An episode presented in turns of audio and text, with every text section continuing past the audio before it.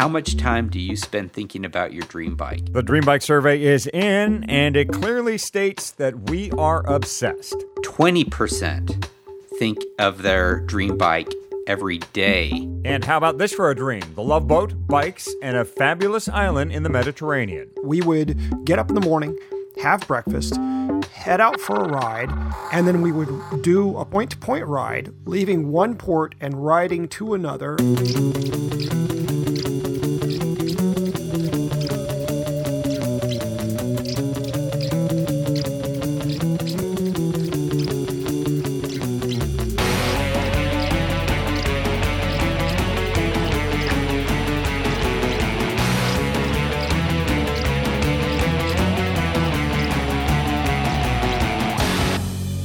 The Paceline, the podcast on two wheels. Unless, of course, we're talking about Peter Sagan, then we are on one.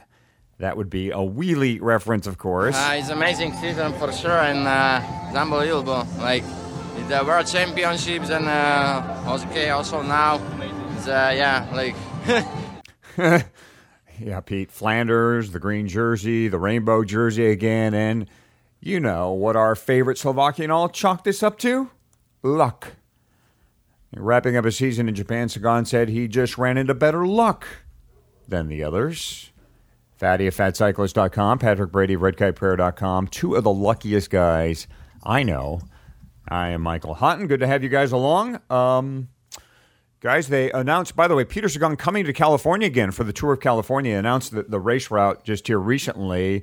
And good news for the women, guys. Uh, the women will actually get the spotlight to themselves. They will race Thursday, May eleventh, through Sunday, May fourteenth, uh, for the Tour of California. Uh, and then on May fourteenth is when the men start. So the two, the men and women's races will each have their own separate coverage and spotlight. And cool thing. Glad to see that the, the women will be uh, racing uh, on their own and do their own thing and get all the attention, which they deserve.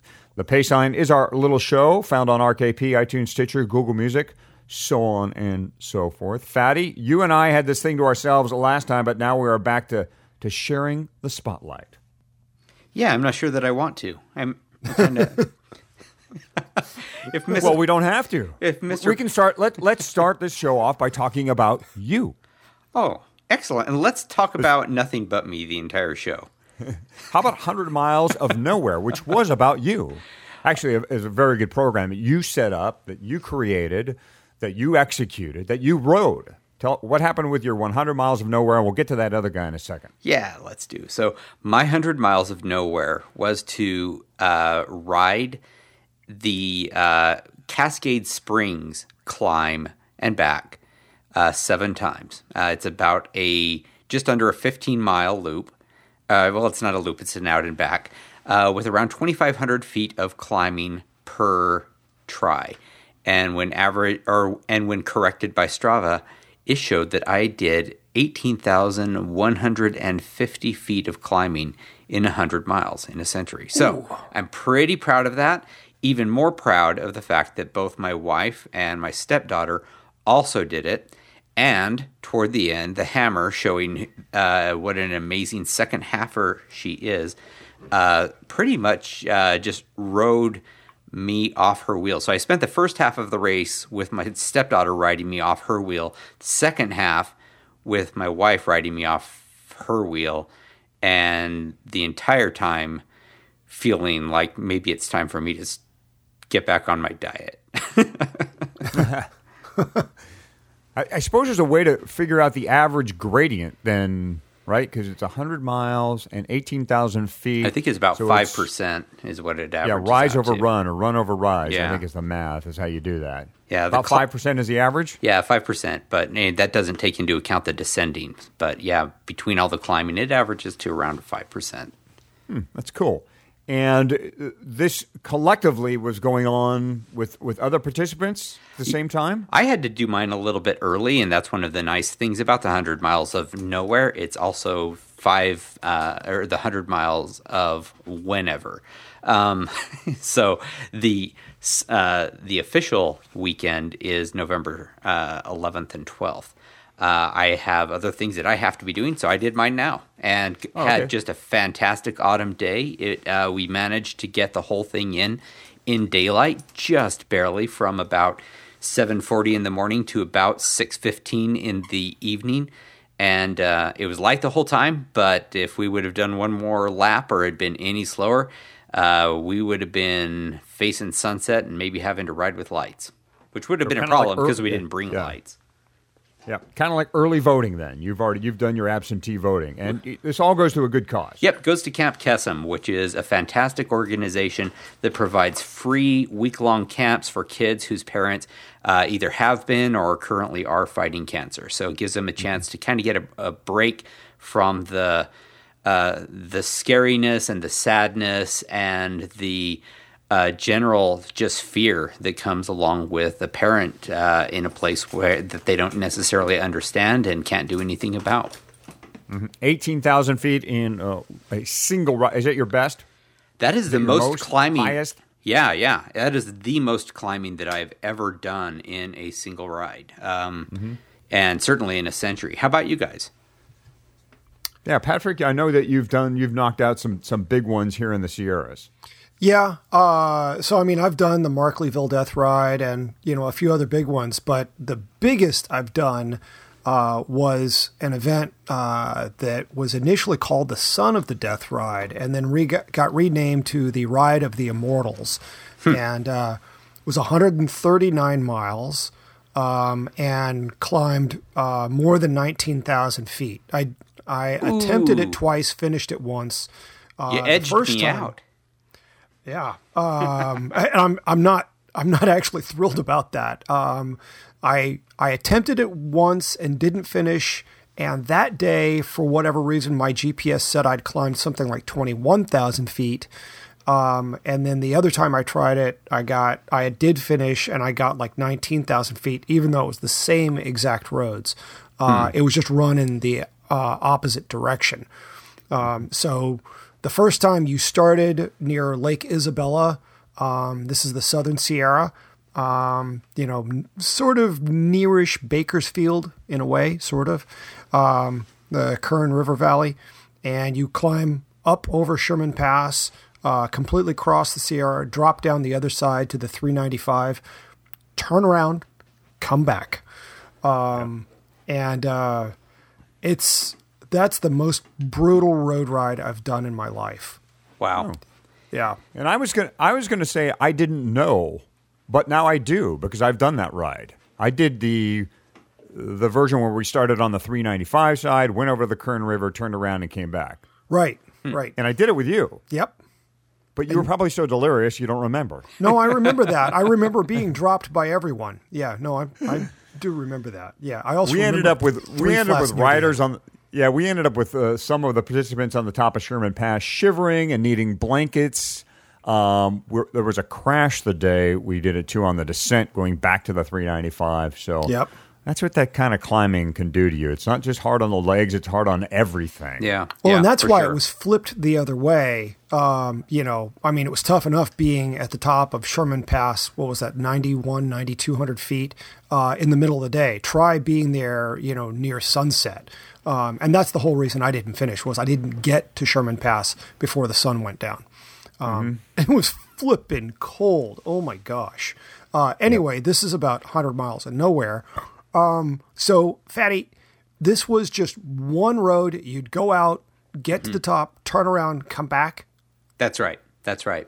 Yeah, the nice thing about uh, the Cascade Springs Road, as far as I'm concerned, is Cascade Springs is a park. It's a, a, a natural aquifer that uh, has that lets out in, uh, ca- causing a spring that comes just out of the ground and has beautiful little waterfalls and so forth. It's a semi-popular attraction, but it is a destination, meaning that it is a dead end. The only reason to take this seven-mile road is to go to Cascade Springs, and this time of the year, people aren't really going to it because you know it's. Uh, the the leaves have fallen and it's just not as, you know, not as awesome looking.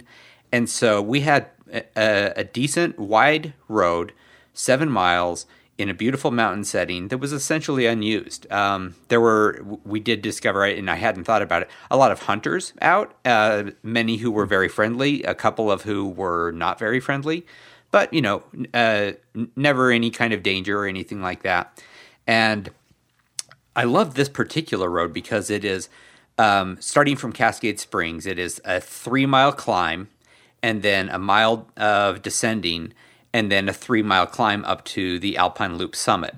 Um, and the Alpine Loop summit's always one of the features of the Queen Stage in the uh, in the uh, Tour of Utah.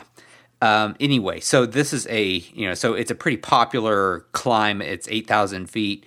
And then you turn around, come back down, and, uh, you know, so you did about twenty or two thousand feet of climbing on the way up, and you do another five hundred feet of climbing on the way down because you have that mile in the middle of your descent where you're climbing again. So you're picking up climbing in both directions, and, you know, in the middle of your climb, you get a little break for a mile.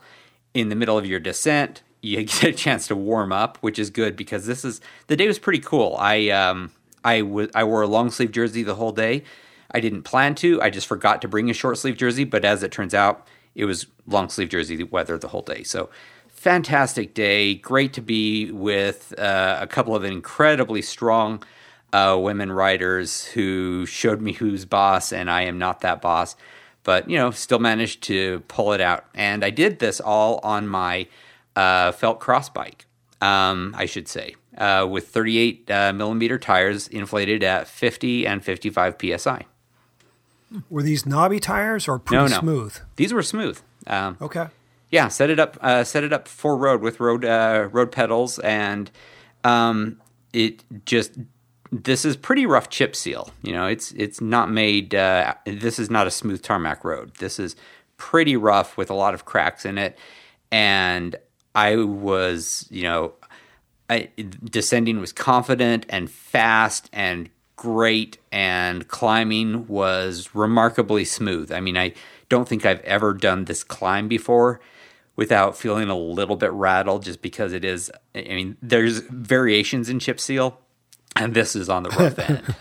But um, but I but it was great. So I am uh, I am really more and more all the time being pulled over into the Uh, wider, lower pressure tire thinking. Cool. Uh, one one other little question about this. I mean, like, what sort of top speeds were you hitting on this descent? Uh, I think I showed a top uh, speed descent of around forty-seven. Oh, okay. Wow. Hey, that's quite a compliment for a cross bike. To feel good on a descent on a cross bike at that kind of speed is unusual. It, and I felt totally stable. It felt it felt great. Um, I, I never felt like I was starting to get twitchy or anything like that. Um, the what limited my speed um, is uh, my gearing. Um, I have the Force uh, uh, the Force C X uh, mm-hmm. drivetrain on it, and so I, I spun out very early. And it wasn't the kind of day when I was getting into a super tight tuck anyway.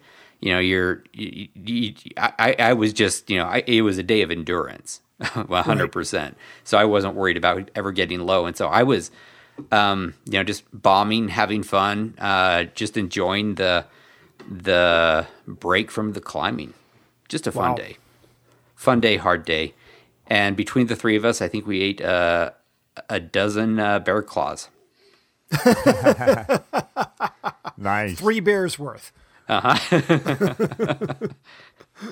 Well, like wow. I said, Fatty, it was just you and I last week, and we did have a little fun last week um, with the T V theme song due to the absence of our third wheel. Soon we'll be making another run. Yeah, now, Fatty, you and I kind of struggled with I, the cast of The Love Boat. Um... We were trying to come up with uh, Julie and the captain's daughter. Well, we got a correction from Tom in Albany, one of our listeners. He said, hey, Julie McCoy was the cruise director, not the captain's daughter or anything. The captain's daughter was Vicky, as you'll remember. No, it was Julie, Vicky. Who I thought was hot. Yeah, you like Julie, was. but... Yeah. The, the, I think Vicky replaced of, Julie, right? I mean, when... No, no, Julie she had... was a sidekick. She was a sidekick initially and then became a regular cast member. That I remember this is way embarrassing. I was just uh, going to say, I can't believe you remember this. I was twelve. And the captain was Captain Steubing, and there was Isaac and Doc and Gopher, right? That's, yeah. That kind of rounds out the cast. Yeah. Jaja. I think was, Jaja was practically a cast member. We want to thank Tom and Albany for, for reminding us that it was Vicky who was the captain's daughter. Yeah. And Julie McCoy was the cruise director. Which gets us to our world traveler and well, part-time cruise director, Patrick Brady. We understand, uh, Patrick, your suitcase was recently packed with Lycra and Tommy Bahama shirts. What gives, man? And, and where were you? Uh, I was in Corsica. Uh, this was a cruise put on by Santana Adventures, uh, and we left uh, the port, uh, what is it, Fiumicino? Uh, no, that's the airport. Uh, Civitavecchia. Uh, that's the port near Rome. Uh, we left there, went to the island of Elba, did one quick loop around Elba for our first full-day ride, and then uh, I would say steamed, but this was not a steam type ship. Uh, we then sailed, uh, though there were no sails involved. We we our ship then took us um, on to Corsica, where we uh, ringed the island, and uh, basically the deal was that we would get up in the morning, have breakfast, head out for a ride, and then we would do a point-to-point ride, leaving one port and riding to another, and then doing that ride usually kind of up through the mountains. There would be five or six variants. Some people would take a bus part way. Some people would ride the whole thing. Some people would uh, ride a shorter version of the ride with less climbing. There were all sorts of options out there. Um... I'd say the average age of cruise participants with this bunch was maybe sixty-ish. Um, right. I was certainly on the young side. It is it is even possible that I was the youngest person there. Um, but, yeah, we, we went around Corsica and uh, rode, I don't know, three hundred-ish miles in a week. Um, so, you know, a pretty reasonable week of riding, but no one day was terribly long. Hmm. Uh usually got to have lunch out on the road and interact with locals to some degree. And uh, I'll say that I think I had the single finest salad of my entire life in a town that had only one restaurant in it. Yeah. It, is there a lot of climbing on Corsica? There can be. You know, you can stay down on the coast and not do a whole lot of climbing, but you can go up into the mountains. There's one pass that's, I don't know, forty-five hundred, forty-eight hundred-ish feet. I didn't get to do that. Um, you know, I really decided that I was going to kind of stay with other people in the group and ride with them. Everybody, well, almost everyone, not quite everyone, but most of the participants were on tandems. Uh, so there were lots and lots and lots and lots of couples on this trip. Mm-hmm. Um I think I may have been the only person there without their spouse. Um, so awkward, but yeah. uh, everyone was really cool. Um, bumped into a, uh, a Southern California rider who, if I was still down there, I would probably be teammates with. Uh, so uh, yeah, a guy from Big Orange. And uh, oh, okay. Yeah. Um, not somebody who was, you know, I was interacting with on, on group rides while I was still there. Um, so we just never had a chance to cross paths, um, relatively new, okay. But he and his wife were absolute delights. Um, yeah. And just, it was a really remarkable tour. Uh, Corsica, this place ought to be total bucket list for cyclists. I can't even tell you how well, good. What's the, the riding was. Like? Is it like Mallorca? Is it like any other place you've been? Well, I haven't been to Mallorca, so I can't say. What I can tell you is that it's it's like the Côte d'Azur in that you've got a lot of corniche, that is roads that are carved out of, of you know, bits of limestone, you know, just carved into the rock um, and uh-huh. overhanging cliffs. And, you know, you've got all these mountain roads, and the grades are typically four, five percent. Um, there were a couple of spots we hit that, you know, got kind of steep. Um, one, uh, the drop into Bastia was uh, rather unceremoniously steep after being a nice four or five percent cruise. I hit this edge, and suddenly it was like fourteen percent. Um, just total bombs away. Scared the hell out of me because it was so, so sudden. Um, but uh, mostly the roads, you know, uh, gentle grades, um, well radiused, uh, mostly really good surfaces. um, some rougher stuff. I was riding twenty-eight millimeter tires, you know, felt really good throughout. The views, oh my gosh, uh, really just absolutely gorgeous. Uh, so many times, you know, we were, you know, easily within sight of the coast. And so you're, you know, looking down on these towns below you, sitting on the coastline, uh, or sometimes, you know, the Corniche that we'd be riding, you know, we, it would be, you know, the rock wall at the edge of the road and then, you know, just air straight down to the water. Um, mm-hmm. it, it so was, what, what was, uh, what was the salad? Get to the salad now. You, you played up the salad. What's the salad? uh, the salad was, a um, I, Uh, chèvre chaud, so uh, a hot goat cheese, and not hot, but warmed, and it was on yeah. little pieces of toast.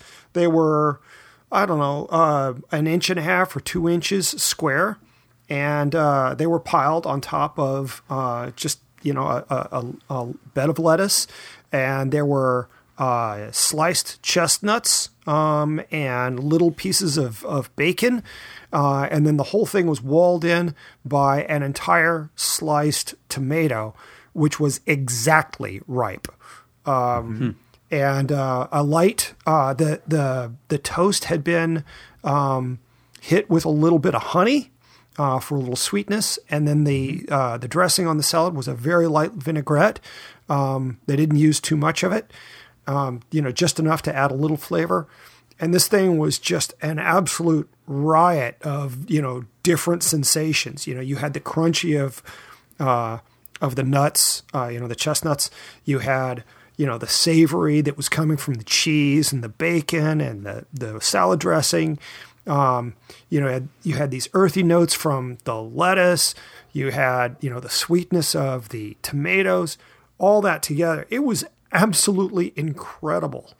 Um, okay. you're, you're a bike reviewer. That's enough food review now. Let's okay. get you back to your normal thing. Okay. What kind of bike did you take? Uh, I took my seven Earhart. So uh, that would that would. Now, did the boat move around yeah. the island, or did it stay? Yeah, it did. no. Okay. I mean, that was the thing. So it would move during the day as we were riding onto another port, and then we'd get everybody loaded on, and then we'd steam off for another port. There was hmm. There was either one or two occasions where we overnighted someplace and we started our ride the next morning exactly where we'd finished. So okay. it was just a floating hotel, but uh, our breakfasts and dinners were there on the ship, um, and there were, the food was plentiful. So, you know, if you if you bonked out on the road, um, you had really kind of screwed up pretty big time. Uh, but the, the breakfasts, yeah, were dynamite. I was having yeah. omelets and Uh, you know, croissants and little pan au chocolat, um, lots of juice. There was plenty of fruit. So it was easy to fuel up, you know, exactly as you needed before heading out for the ride. You know, you could get a little something for lunch or just have some snacks out on the road and then, you know, ride on into the finish. And then the, the ship staff would have uh, some snacks there um, in the, there was kind of a lounge ballroom sort of type of loungy sort of place, and they would have snacks there uh, waiting for us when we came in. Um, they had real Coca-Cola, so you know my two favorite nice. stimulants together. Yeah. yeah, it was. How about shuffleboard? Did you get any shuffleboard in? Nope, no shuffleboard. and no and shuffleboard. The French, I'm I'm dismayed to learn when they do a jacuzzi or whirlpool type tub, they do not heat the water. Ew. Uh, yeah, yeah, and so there were there were two ginormous, you know, jacuzzi style tubs up on the upper deck, and they were closed because they don't heat the water, and it was too cold outside to get in cold water while you're busy sailing around. And you know, I mean, in the evenings it was getting down into the fifties, you know, so it's like I I wanted hot water, and we asked, well, can't they just heat it? So, well, there's no provision for that. So awesome. What an awesome trip. Good. We look forward to pictures and text yep. and everything else you can bring us on R K P. Interesting, neat trip. And uh, man, you, you were the young, you, you, you rounded out the young demographic. That's really cool. I, like, I like the sound. I was the closest thing to a millennial there, except for some of the ship staff. Yeah. Also, uh, in addition to the coverage that will be on R K P, there will uh, be a piece and Dirt Rag's sister publication, Bicycle Times. So okay. you can you can watch for a feature there as well. Cool. Well, guys, coming up, uh, the bikes of our dreams. Fatty has the results of a survey, and we pretend to analyze the data. That's next on the Paceline. Good morning, Captain. Good morning, Captain. For you, maybe. Will you get a haircut? Yes, sir. Is it my imagination, or is Captain Steubing in a rotten mood? He's in a rotten mood, but I think I know the reason. Aubrey and Missus Scoggs dead? Yeah, he's one of the directors of the ship's line. They're sailing with us today. Ugh.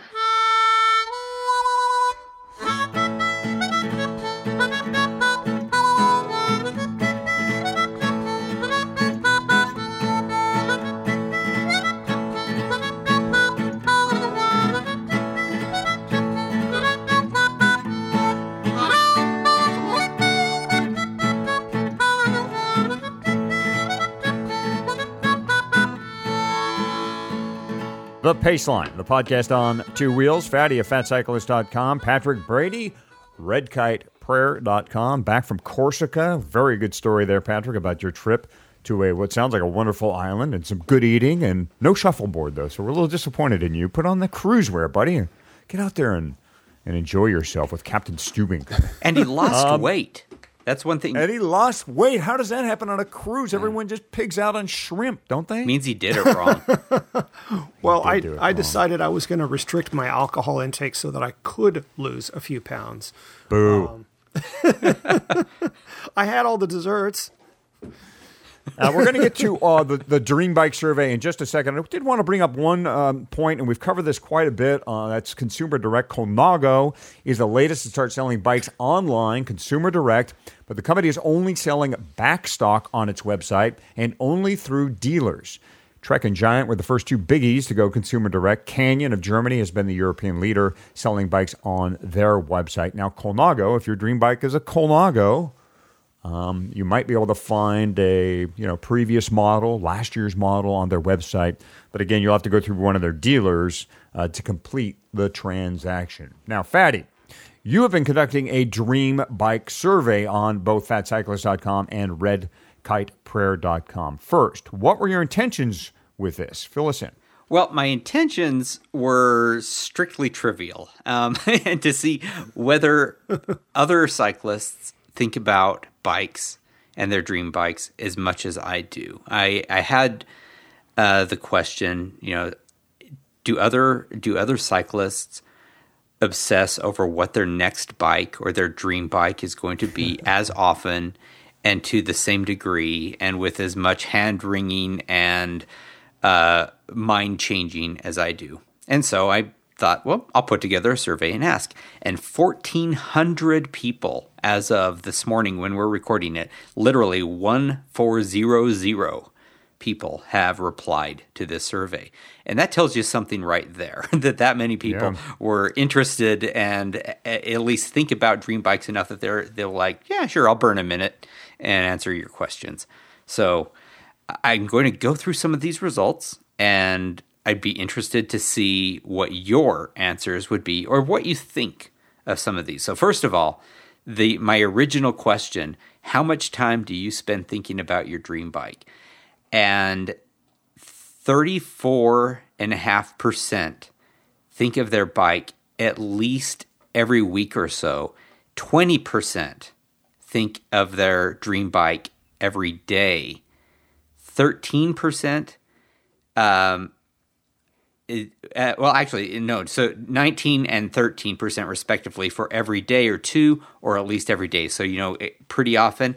And then there are the people who are like me, and I'm curious if it's like you guys, nine percent think of their dream bike multiple times per day.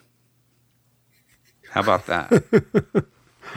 But What know, an so, obsessed bush. Yeah, yeah. So, I mean, the biggest number is every week or so. You know, more about a third of us think of it that often, but the rest think of our dream bikes, and it comes to and it comes to about half of us think of our bikes, you know, every week or more often.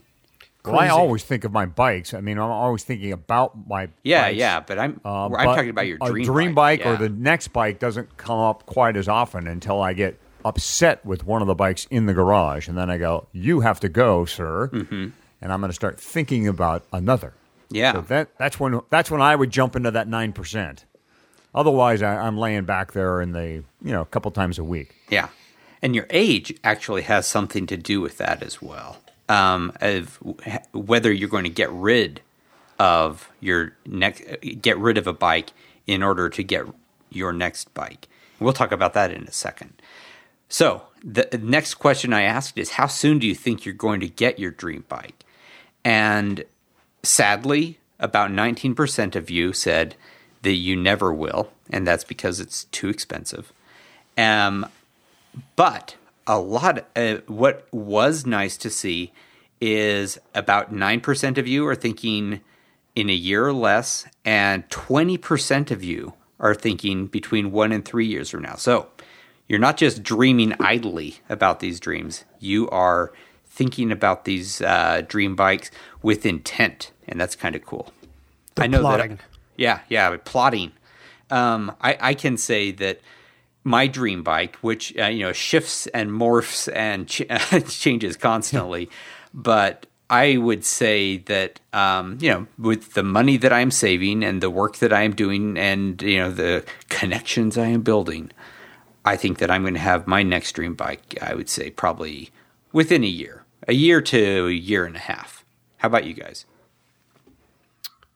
Ooh, I'm not sure that my next dream bike really exists. What? Uh, That's absurd. You I, made you made me exclaim. um, I expect that the three T Exploro is pretty close to it.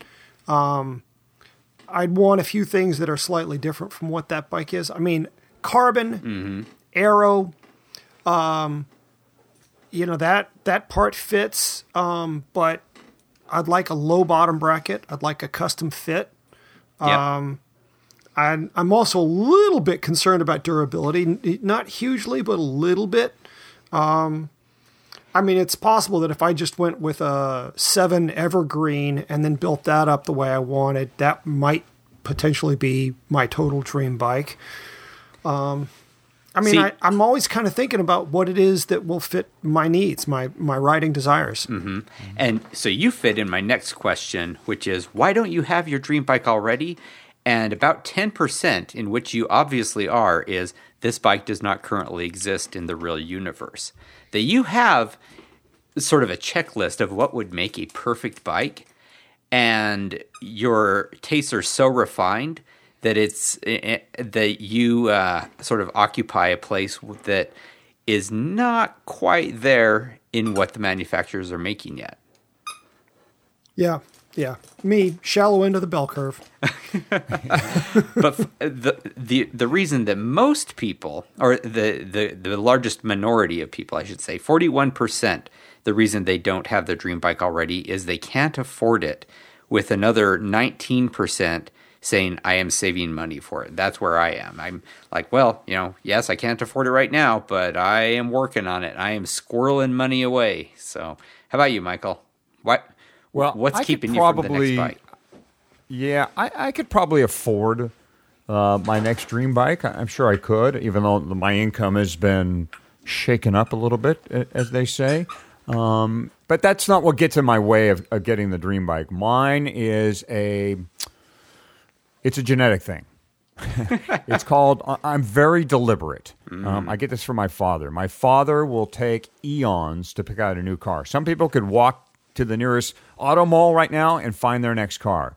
My father would research and test drive and look and look, and I'm like him in that way. I like to, especially when it comes to a big move, like a dream bike move, like a bike I really want to to do a lot, or be a lot for me, or or be something that's going to be around for a while. I, I've I've gone out and just grabbed bikes before that for, for need. My Roubaix is a good example. I have a Specialized Roubaix. Yeah. I knew I wanted the bike. I knew exactly how I would use it. I knew that was the machine for me, and I grabbed it. It was an easy purchase. Mm-hmm. But a dream bike, something that, that I want to do, a num- you know, I want this bike to perform in a number of ways. I want it to be a certain thing to me. Um, that I'm going to take more time with, and and that's why I'm I've got the deliberate gene, as I call it, for my father, and I'll be looking and looking. Well, I think a um, lot of us, I, I know for sure, I am like that as well, and I don't know if it's a genetic thing, but I do think that the dream part is really an important part yeah. of the dream bike. That if if if uh, like the example you say of going and picking up a Roubaix, you know, it's a good bike that has that serves a very uh, commonly wanted need, and it's a good looking bike, and it's you know it's a good value. But you know mm-hmm. you, you would pick it up in the same way that you picked up a Honda Accord, right? It's, right. It, mm-hmm. it's a great great bike that serves a big chunk of the uh, ch- chunk of the population. Yep, but everyone has their top right corner of, you know, cost and desirability that they are, you know, fantasizing about.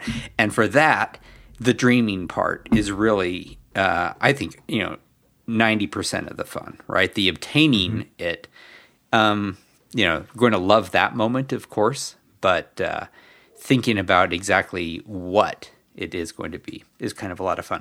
And that actually takes us to one of the next big questions, and that is, how customized is your dream bike? Um, twenty-one percent of the people who replied uh, were looking at an off-the-rack or straight out of the catalog with a couple of small changes. But um, and then uh, there were about twenty-one percent who were saying, you know, off the rack, but with many changes, different wheels, upgraded parts, and so forth.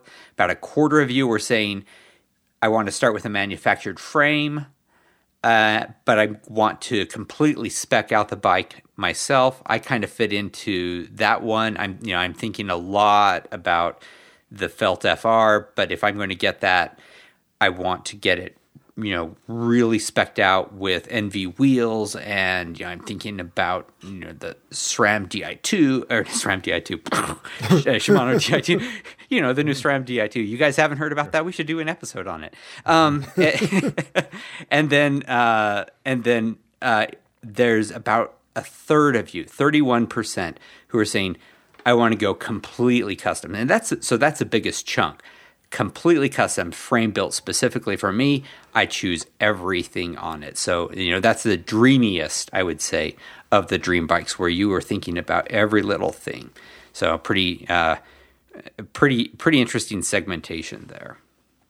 Yep. Fascinating stuff. I, I would take it, if my dream bike came off a shelf or came out of a, a an Asian uh, factory, Um, I'd be fine with that, as long as it does what I mm-hmm. envision it doing, what I feel like it should do. I'm fine either way. I think my dream bike pr- is not going to come from that realm, though. It'll probably be at the hands of somebody, a craftsman, who listens to me and says, okay, here's what we're going to do. Um, but I- I'm fine either way. Yeah. Um, and, and as far as parts go, as long as it specs, I guess I've lowered my bar a little bit on, on, on parts a little bit. I've opened my mind to, I rode some one oh five this past summer and went, wow, this stuff works really good. It does. What's, what's, what's wrong with this? There's really nothing wrong with. So I'm not, I figure over time, um, I could change a set of bars or rotate out a set of wheels. Sure. And if my bike came complete, if my dream bike came complete and it had something on there I was indifferent about, or I'd ride it for whatever and then, and make that change later. Hmm. Yeah, yeah, very interesting. So the a, a fun question I asked, and I let people choose multiple options on this one, is how would this dream bike affect your riding? Uh, with the question, with the options that I put in here is, I'd ride more often, I'd ride faster and or further, I'd ride in more or different places, and I'd enjoy riding more, and my riding buddies would envy me. Guess what was the least chosen option of those? My buddies would envy me. Yes, that is correct, with only sixteen point five percent people choosing that. Guess what was the most chosen option? I'd enjoy uh, riding. riding more. Yeah, more. Yep, you guys are one hundred percent uh, so far. Okay, so uh, what was the second most chosen option? If you can even remember the options at this point. Uh, like ride different more? Places? Yeah. Faster or further? actually, came in oh. second. Oh. So everyone was oh. welcome to choose as many of these options as they want, but I'd enjoy yeah. riding more was thirty-six point five percent, and I'd ride faster and or further was the other reason, thirty-two point five percent. So, you know, pretty close to each other on that one.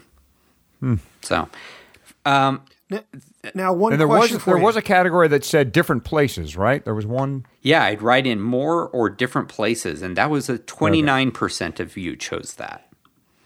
So that may have been me. I can't remember how I answered that one. Well, you, you, you probably chose more than one is my guess. Most people did. Yeah, I did. Um, so um, I did a few questions, uh, or I, I wanted to get some demographic uh, info, but I thought people would start thinking that this was going to be a marketing type survey if I started collecting, you know, gender, age, income type questions. And so I just went with one demographic piece, and that is your age. I left income and gender out of it altogether. But I did ask what, you know, how, you know, what age are you? And this kind of gives you a sense of, uh, you know, since there is a self-selecting uh, aspect to this, of what the age of Red Kite Prayer and Fatcyclist dot com readers and Paceline listeners are. And guess how many of our readers or listeners are under twenty? Uh, none. Damn near zero percent. That's yeah. right. Were there any? Um, it does. The, we don't show up on the pie graph. I'm sure there were a couple. You know, out of fourteen hundred, yeah. there was bound to be someone um, who probably right. accidentally, you know, who accidentally clicked that button. twenty to twenty-four, very small uh, slice of the pie, like five percent. Um, we we start hitting our sweet spot at the thirty to thirty-nine, forty to forty-nine. And fifty to fifty-nine, with a good size chunk, about ten percent being sixty or older as well. So our readers keep riding uh, well past, uh, you know, well past their sixth decade. So that's very cool, very cool. Mm-hmm. Yeah. And I, I did some cross tabbing against that um, I, I, I, because I was very curious, very curious about um, age and bikes, right? so. Um, guess how many people, and so I, I asked people how many bikes they have, and I tabulated that against age. And kind of a cool effect is basically everyone. One per decade. Um, well, it, it, it, that's that's not quite it. Across all across all ages, everyone is way most likely to have between two and four bikes. Zero percent, literally zero percent in the twenty to twenty-four age group had more than ten bikes. That was interesting to me. Okay, mm. they it, it, with only a very, very slim number of them having between eight and ten. The where you start having more than ten bikes as a serious percentage, that starts happening when you get people who are older than fifty. And I think what that means is that once you get past, you know, into your late forties and fifties, you stop bothering to sell your bikes. You need a garage sale. Uh-huh, that you, you just, you're like, well, do I want to get rid of it? No. Do I, I mean, do I have to get rid of it? No, I have, I can afford to get another bike without selling this one. And so you start having accumulation effects. It's not that you need more than ten bikes. It's that you just also want another bike. And so you start winding up with an accidental collection. Kind of fun stuff. Because um, two more hooks is only six bucks. That's right. That's right. And I, I went ahead and cross-tabbed age against how soon till you get your dream bike in. Things were pretty widely distributed regardless of the age. However, as you get older, there's a better chance that you are already buying or about to buy your dream bike. In other words, your income or disposable income, available income, obviously affects how soon you're going to get your bike. But when you hit sixty plus, you tend to start thinking more about keeping your old bike until it dies. The likelihood of that doubles. That um, you know, before then, you know, in, even all the way up to the fifty-nine-year-old groups, you know, people are likely to be getting rid of their bikes in before they get their next one. Once you hit sixty, you just want to keep that. You know, you develop affection for the bike maybe, but you keep it. You're going to keep it till it dies. Also, when you're sixty or older, your chance of being in the process of buying a bike right now goes way down. Your sort of enthusiasm to be like, I got to have this now, as opposed to a year from now or whenever, it kind of drops. So kind of interesting there too. So now, one question, wasn't there some some question in there about uh, type, style, you know, format of bike? Oh yeah, yeah, for sure. Here, let's uh, let's go to that one. Um, there it is. What kind of bike are you dreaming about?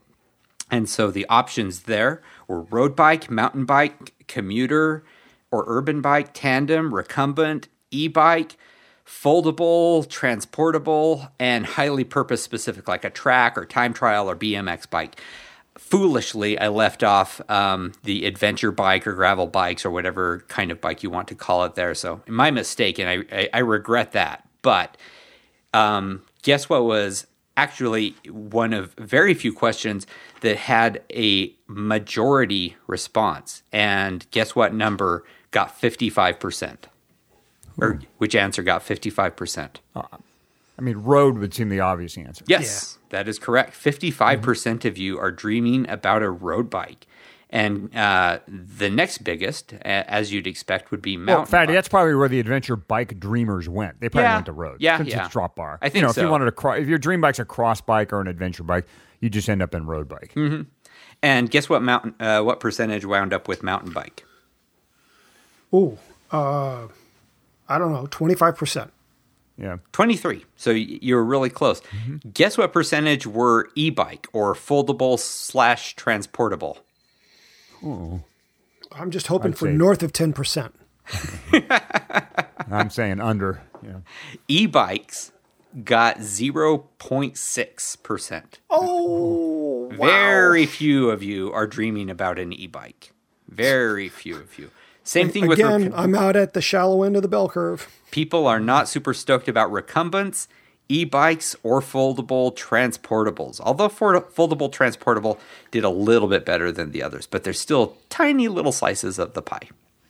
Wow, maybe five to ten percent of you. No, about and the the slices are small enough here that in the uh, pie chart I'm looking at right now, you are looking at under um, you know about five percent. For these really specific track or time trial or B M X bikes. That's not what people dream about. You get those for a purpose, but not because you are necessarily in love with the bike itself. Hmm. Interesting. Yeah, it was a lot of fun. We ought to do another survey. Let's ask let's yeah. ask our listeners, what should we ask about you? We've got all these people who love bikes. What do you want to know? We're going to take a what survey do you want to know about your peers? Survey. Yeah, a poll of surveys. It's going to be the ultimate bicycle meta That's, survey. Yeah, it's so that meta. So bureaucratic. Well, I mean, it would be fun to survey them for like, uh, you know, where they would like to go on a bike tour. Hmm. Yeah. There you go. Bike vacation survey. Yeah, where to ride. Yeah, there's got to be something there. I like the idea of a bike vacation survey. A lot of okay. questions. I, would, I wouldn't mind. Okay, so maybe we'll do that. Maybe we'll do that sometime yep. soon. Okay, so cool, Fatty. There we go. First, that was fun. First Paceline survey. We got to do something with that data. Let's sell that data. Oh do yeah, something with that. That's actually good stuff. I mean, that's, well, and uh, with, I would, I could see somebody in the industry being interested in in that information there too. I know so just the stuff. guys, uh, and, yeah. and it's interesting. I mean, with fourteen hundred respondents, that's that's a really serious yeah. home run relative to the bike industry. That's a yeah. huge yep. response. Yeah, fair, that's a, a fair number of. Uh, responses there.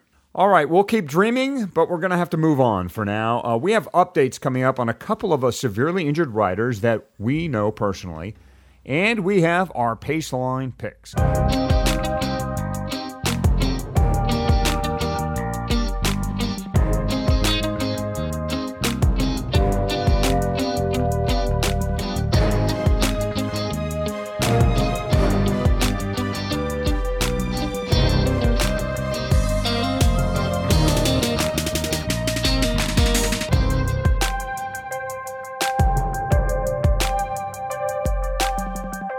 Paceline, the podcast on two wheels. Fatty of Fat Cyclist dot com, Patrick Brady, Red Kite Prayer dot com. I am Michael Houghton. We want to, guys, update a, a couple of uh, situations with rider health, a couple of guys we know who have uh, had some crashes, um, and we've talked about briefly here on the Paceline. The first is Steve Tilford, who we told you about. He had a bad crash in Kansas uh, during a group ride, went down hard, hit his head, cracked his skull open. Yes, was not wearing a helmet. Um, but more importantly, we wanted to update you on Steve's health. Um, Steve is struggling. Uh, he wrote this on his blog. I am not getting better. Worse is more like it. I have slept over four hours, two nights straight now. But after I awake, I'm pretty pitiful. And it takes an hour or two just to get bearable or just to get, you know, get his wherewithals. He says he's hoping to turn a corner soon, or better yet, just do a U-turn and leave the head injury loop he's in behind. And he says he's not really doing anything other than listening to N P R and laying around with his eyes shut. So we're still, you know, Steve, get better, buddy. Um, I know this is a tough road, and, and a lot of people are focused on, you know, the helmet situation. But first and foremost, we want to see him get better. He is home. Yeah. Um, there That's are a pictures great sign. Of him. Yeah, he is home. He's making doctor's appointments. Uh, he has been out in public and, and been out with his friends a couple of times. Um, so there are good signs. I think, you know, if you read the blog, you might get a little down based on his, what he's riding, but it's a tough road. I mean, he's, you know, he's hurt bad, and this is not going to be easy. Um, and, and you know what? He has been open, guys, about the crash, at least about showing what can happen if you're not wearing a helmet. He has posted pictures on his blog site mm. from the crash scene of Ooh. him on the ground. So wow. Yeah, I'm going to pass on that. What happens when you're not? Yeah, if you want to see what happens when you're not wearing a helmet and you go down, Steve is, has been sharing that on his blog site. So get well, Steve. Wishing the best. Now, Patrick, a small but important bike maker, has received some good news about uh, one of its leaders. Yeah, uh, so Robert Choi, uh, one of the two founders and the C E O of Volagi Bicycles, uh, best remembered for its tussle with Specialized. Um, Robert uh, was hit by a car uh, while out on a training ride after work one day. Um, it was pretty touch and go. There were some very serious concerns that we were going to lose him. He was in a coma. Um, he has since come out of the coma. Uh, he is eating on his own, and uh, just recently, just a couple days ago, a video was posted of him at a long-term acute care facility uh, using a walker to walk. Um, so, you know, he's he's still got a long way to go, but, I mean, this is so much better than where he was when we last mentioned this on the show. He's come an awful long way. You know, yeah, he's still got a long way to go, but uh, this is tremendous progress for him. We're really glad to see it. Mm-hmm. I think Volagi was one of the first bikes I ever, first road bikes I ever saw with disc brakes on it. Yeah, um, and yeah. Now the company, I think the company has put things on hold while while right. Mister Choi gets better, right? Yeah. yeah, operations are on hold. They weren't sure if he was ever going to be able to return to work. Um, he's not yet at a point where he's able to work. Um, but, you know, he's he's on a really great road. It's not going to be, you know, perfect linear progress every day. Uh, but he's already passed a couple of really important milestones. So I think there's ample reason to believe that Vol- Volagi will be uh, able to resume operations in the not too distant future. Hmm. Cool. All right. Best wishes to the Volagi family, too. Um, okay. Now, Paceline Picks. Uh, this is where we tell you about good stuff or bad stuff we've come across. Personal recommendations of sorts. Paceline Picks. Fatty, lead us off this, this time. All right. I got a great one here. Uh, most everyone who rides and thinks about women in cycling knows of Catherine Bertine. She was the one who uh, directed and uh, essentially paid for the terrific documentary Half the Road. Uh, she's the uh, she's a pro cyclist with silence who just overcame a pretty serious injury herself. She's a terrific rider, um, and she is retiring at the end of this year. And she is ma- she is launching a new foundation called the Homestretch Foundation, and I love the idea of it. It's a simple, practical Uh, charity, which is designed to assist low-income female professional athletes with free housing. And I don't know a ton about it yet, but I just looking at it, it looks like she is putting together a house in Tucson, Arizona, where uh, women pro cyclists can train during the winter for free And the, the foundation's job is to raise money to essentially keep this house up, give uh, pro cyc- pro women cyclists a place to live and train uh, during the winter in a, you know, a place that's, you know, well known for being a terrific uh, winter training mm-hmm. spot. Um, and then, you know, there's a, some sub-topics there with um, she's working to eradicate salary inequity, Uh, teaching their members to become activists to create change, uh, provide opportunities for their members, and I'm obviously just reading her uh, her her uh, webpage. So okay. I, I'll stop mm-hmm. here and say, go to homestretch foundation dot org, uh, donate a few bucks. This is a terrific cause, a real practical one for a person who has made uh, a life out of doing the right thing. And we'll have a link, too, on R K P at the at the bottom of the post for uh, the Paceline, this episode of the Paceline. So check there, too, if you forget uh, if you get if you forget the, the U R L that Fatty just gave you. Yep. Uh, mine uh, takes on a more a serious tone than I've had in the past, and I'm going to start with a few stats, guys. Uh, fifty percent of men in Australia, and I presume for most part of the world, have suffered mental illness. One in eight men suffer depression. One in five suffer anxiety. Eight people commit suicide daily in Australia. Five of them are men. It is why Black Sheep Clothing, along with Stinner Bikes out of Santa Barbara, commissioned a short film called The Man Ride. It is beautifully made. Lots of uh, well-set-up shots of the Australian outback. Great use of drones to capture the small group of guys riding in remote areas of Australia. Yes, there are plenty of product placements for Black Sheep Clothing and Stinner Bikes, but there's also an important message about mental health. Uh, here's a clip from the film called The Man Ride. When my wife left me after eight years, um, and my dad had passed away. He'd only been gone for maybe five months. And that was just, I just, I seriously thought my life was fucking done, hey. All of a sudden, you know, you've, you've just got to look and you've got friends around you and you need to talk, you need to talk. And I was very lucky that I had those friends around me to get me through and to pull me through. And now my life is could not be better. You know, it's incredible. Uh, the film's, uh, the film's website also has resources for people struggling with mental health issues and suggestions on how exercise, friendship, and openness can prevent a tragic and irreversible choice. So check it out. It's called The Man Ride. And uh, if nothing else, it's a beautiful film just to watch um, as a, a, a small group of guys makes their way across Australia by bike, of course. All right, Patrick, feel free to lighten us up or enlighten us. If you yeah, mine's uh, a little little lighter take on things. Uh, ASOS has uh, collaborated with uh, Duvine uh, Cycling Tours uh, to create an event coming up uh, here in Sonoma County in just a couple weeks called the Campionissimo. Um, and it's uh, a week's worth of riding out of Healdsburg. Um, Duvine has done some tours here in the past, I understand. And so they're going to be leading a number of rides every day. There's going to be, um, you know, a Piccolo, uh, up to forty miles, then a Medio forty to sixty-five miles and, uh, Grande. And, uh, it'll be up to one hundred ten miles in length. And, uh, of course the climbing amounts will vary. Um, this is going to be a really neat and different opportunity Uh, to see Sonoma County for people who haven't had a chance to ride here much other than maybe just doing Levi's Fondo um, yeah. because it's going to be group rides and running out of Healdsburg. It's going to take in a lot of roads that, you know, people who visited here may not have seen. Uh, so it's a pretty neat event.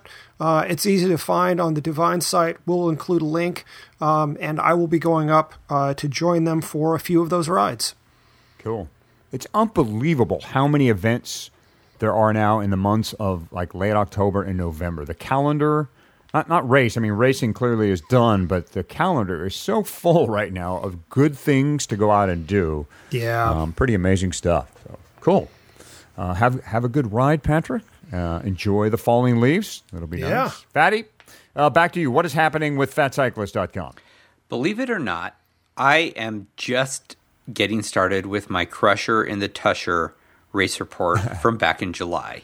It has been such a crazy summer, and I always find myself uh, thinking, I want to write this race report, but then something new will happen. And I'm like, well, I'll write about this thing that just happened while it's fresh in my mind. It's not like the Crusher is getting less fresh at this point. It's yeah. um, what I remember is pretty permanent at this point. So, oh, honest folks, I will get that written.